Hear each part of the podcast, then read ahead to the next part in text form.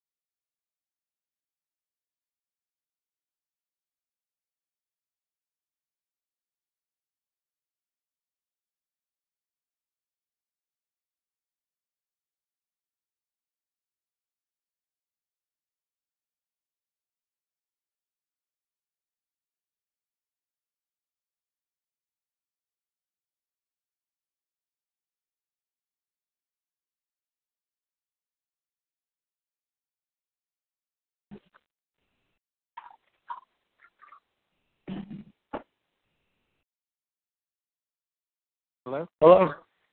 Hi, this is Kevin Davis from New Release Today. Is this Hey, Fernando? Kevin. Yeah, Fernando calling. Sorry, Hi. Well, ah, not a problem. Well, great to meet you by phone. Just to introduce myself and my ministry, I've been writing behind the song devotional articles for New Release Today for the last 10 years. And Oh, cool. uh, do that um, because I credit the biblical messages of Christian music for leading me to Christ. And your music has been part of that journey for me. And uh, once I got saved in 1999, um, New Release Today launched in 2002. And uh, by 2008, I started writing these two a week so that I could try to point people to the scriptural truth uh, in songs being made by Christian artists. And uh, I've done 845 of them uh, in the last 10 years. and was looking to learn from you uh, about the story and scripture connected to in my father's kingdom. Obviously, it's pretty self-evident as a, a communion-focused modern hymn style, but I'd love to kind of learn from your perspective, kind of the writing process and uh, personal message of this song in this collection uh, within the context of the collection for one of my behind the song devotionals. Yeah, so um, let me go look at the.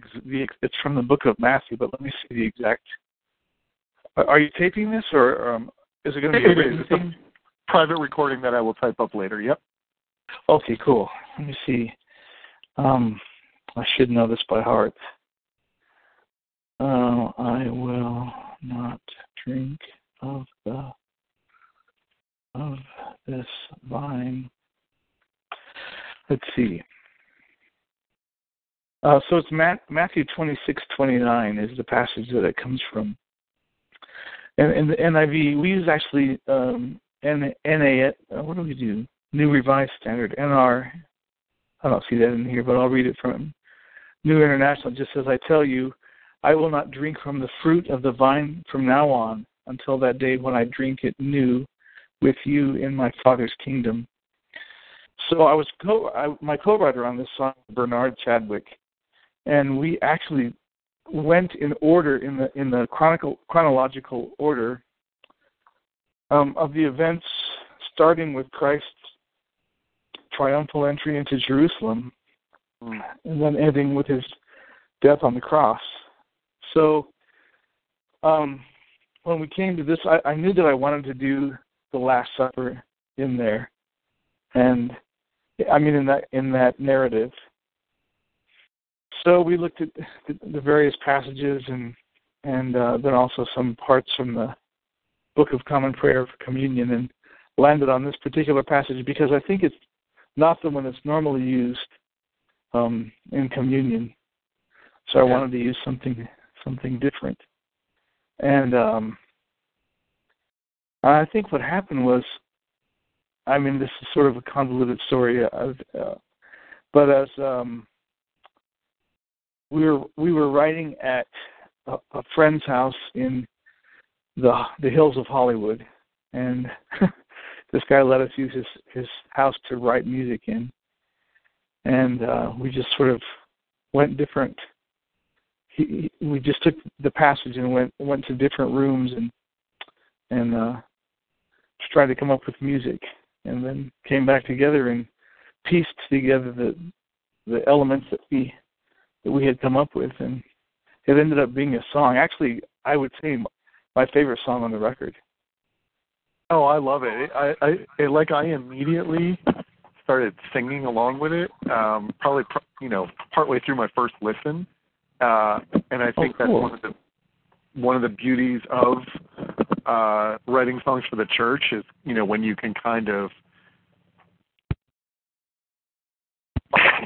when you can find that melody that it's a, like a heart song you know? I feel like all of us um hear those words of jesus and we're moved by them uh and then we're also i think it also a little bit for me um reminds me one about the reverence of you know taking communion together which of course we should be having a reverent posture and and our hearts should be bowing you know uh in worship uh at that moment and I think it also intellectually gets me thinking about that, you know, kingdom that he's talking about, um, and that, you know, you know whether you know it in hindsight, looking at it in hindsight and going, okay, he knows what's about to happen, and we know what we're what we're commemorating when we're taking communion. Right.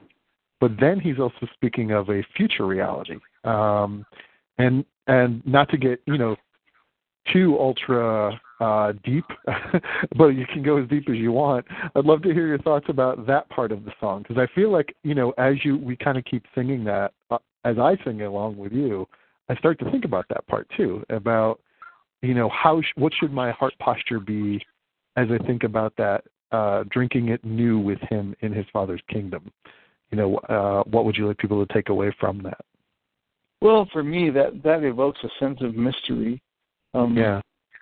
Uh, and I feel like as as my favorite one of my favorite authors used to say, uh, Flannery O'Connor. She she would always say that the mystery the and this is horribly paraphrased, but um, God is a mystery, and and and the mystery isn't something that is ever solved. It seems like the more you delve into it, the more you discover about God, the deeper the mystery becomes, and. Uh, because it's an unfathomable one. So I guess what I'd like to the take I, I hate to say the takeaway. What I, well, what I would like people to take away from the song might be a sense of mystery, yeah. um, a certain sense of sorrow that leads to repentance, um, a sense of hopefulness, and because I think, I think um, the posture. I mean, when I try and picture it in my head, what Christ as he broke bread, he mm-hmm. knew what he was about to go through, but they had no no clue. I mean, right that that he was going to be killed so brutally. Um, but but he he knew. So the act of breaking bread just was must have been very painful for him. I I suppose I, I really don't know. All conjecture. And then taking the cup, you know, um, but that he he looked beyond all beyond that event to to God establishing His kingdom, and and all us joining in that mystic communion of the saints. You know what I mean? The fellowship yeah. of the saints. So I'm kind of kind of talking around in circles here. I feel like, but no, no, no. Uh, you're you're doing exactly what I love about uh, what I've gotten to do for the last ten years, which is really process a song together with the person who was inspired to to write it, and in your case also sing it. And and I feel that's again the beauty of the mystery of being a believer, right? Is that there's just this this awe and wonder we have uh, and reverence that we have. And what, I want to ask you this question, and then circle back on something you just said. Is this um, the first time you've sung uh, a collection of songs like this in the person of Jesus? Like kind of from oh, his like? In, in first person? Yeah. I've sung one other song in first person of Jesus, which was uh, on my last record, Come Down, O Love Divine. There was one on there called uh, I Am the Good Shepherd. And the first half of that is says, I am the good shepherd, I lay down my life for you. Enter in, enter in, enter in. Um, and so it's a little bit of a weird posture to take, isn't it? I mean, yeah. Um, so, I, and there are two songs on this record, I think, that I that I sing like that. Uh, that one and the following song after it is called um, uh, "Stay with Me Here," and it's Christ's prayer in the garden. My soul is overwhelmed with sorrow to the point of death. Stay with me here. Um, and watch with me. And so, yeah, I don't know. I, we we we at my church we've been singing um, in my Father's Kingdom uh, mm-hmm. the last you know since I wrote it three months ago. We used it on Good Friday, where where I just sang it, and then the, the next two communion services, the whole church sang it. And I was looking around, just wondering how people were reacting, you know, singing those words in the first person, and I saw a lot of really, I mean,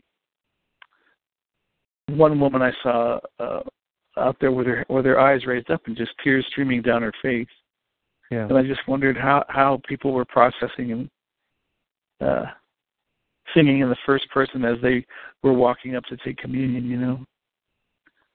Yeah, I've only gotten to do a few of these behind the song devotionals uh, based on songs written from Jesus' perspective, and I always find that that uh, causes an even deeper reflection, obviously, but by both you, the writer and singer, and myself as the you know person trying to interpret it in, in a devotional way.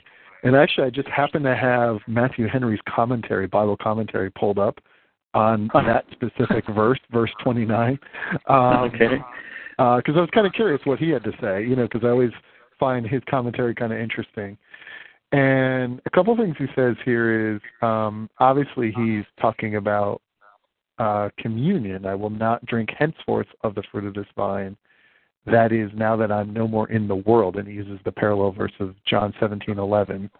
Um, farewell, the fruit of the vine, the Passover cup, the sacramental wine, uh, hmm. taking leave of that, uh, the sacraments, uh, and moving on with comfort for the joy and glory. So that's kind of interesting. I hadn't really thought of it exactly like that, but that's sort of an interesting. Well, like he's this is the last time I'll be doing this in this way. That we know, right? Yeah. And then yeah. secondly, it's a, it's that assurance, uh, assuring them of a meeting again, that it's it's a long but not an everlasting farewell until that day when I drink it new with you. And it says there's a couple interpretations. One, could it be about some of the encounters he had after his resurrection? So that's like the first step of exaltation into the kingdom of his father. Huh. Uh, and then it talks about um, eating, and he did eat and drink with them again in Acts 10:41. You know, but as, in a resurrected body, uh, which was confirming their faith and comforting their hearts. And it says they were overjoyed at it in Luke 24 41. and that it also is understood as the joy and glory of the future state where we'll take we'll partake in an everlasting communion with the Lord Jesus. So I actually think of it more that last one, right? But I think there is, you know, for the audience that Jesus originally was saying this to, clearly elements of the rest of that. You know, they did see him again uh, uh, soon in his resurrected state. They did eat and drink with him again, and I think those are pictures for us of that everlasting communion that we'll have with him in heaven. And that's that to me I think is part of what's so moving about the song, right? Is this idea that he did this for us so that we could be with him forever. And that needlessly should you know, that without a question should cause our hearts to be softened uh, and for us to have a posture of humility and, and worship before him. Yeah, and I thank you for the that, song. what's that? Thank you for the song. Oh, sure. Uh, I think too that that um, you know, I like the the idea that that um, N.T. Wright talks about about that God is already establishing His kingdom here on earth, and that when we partake um, in in worship together, um, or, or you know, just a couple of us, that we are joining uh, mysteriously. We are joining in the communion of the saints, the fellowship of the saints, and and because we, you know, we can't see it with our eyes, of course, and we and we really probably don't feel it very much, but that there's something something very holy about when we come together corporately, and that we're you know it's a foretaste, I guess. Mm-hmm, um, for sure. Yeah. Yeah, no doubt, and and it does. Um, I think what what we're thinking about then uh, is the joy that was set before Christ, right? Like he he was going through this agony on our behalf for the joy yeah. that was set before him, and yeah. we now have the the privilege as his children to partake in that same joy regardless of how we're feeling. And isn't that a great comfort we can have every time we partake in communion together? That, wow, even if I'm going through something really horrible in an earthly sense, I do have this eternal joy to look forward to. That thanks to yeah. and I I feel like that's another potentially devotional concept to to sort of meditate and reflect on uh, relative to the to the song. And and obviously I, I plan to recommend my uh, worship leaders um, sing this every time we take communion because I'm I'm very moved by the song. So oh, thank you for cool. that and for for this album. I love also having the readings and you know just the general um, uh, reverent feel and modern hymn like feel to the songs. And uh, you know perhaps down the line we can chat again about one of the other songs. I'll hope so. Yeah, yeah, that'd be great. But uh, I'll get this posted in sometime in August, um, and I'll make sure I send it back through uh, Emily and Brian over at Turning Point, so you'll know when it's live. And if you want to reshare it, that would be great. Um, we sing oh, totally a number. like we sing a number of your songs now on a pretty regular basis. I go to a Calvary Chapel uh, outside of Philadelphia. We're a plant of Calvary Chapel, Philly, and uh, I'm sure if you're ever up in the Philadelphia region, we'd love to host you. So, you know, please let me know. All right. All right. Thanks so much. I enjoyed the conversation. You too. Well, thank you, Fernando. I was a, a pleasure to speak with you and uh, to f- get to feature one of your songs, and look forward to doing it again sometime. Okay. All right. Thanks all right. so much. Uh, all the best, and God bless. Bye bye. Right, bye bye.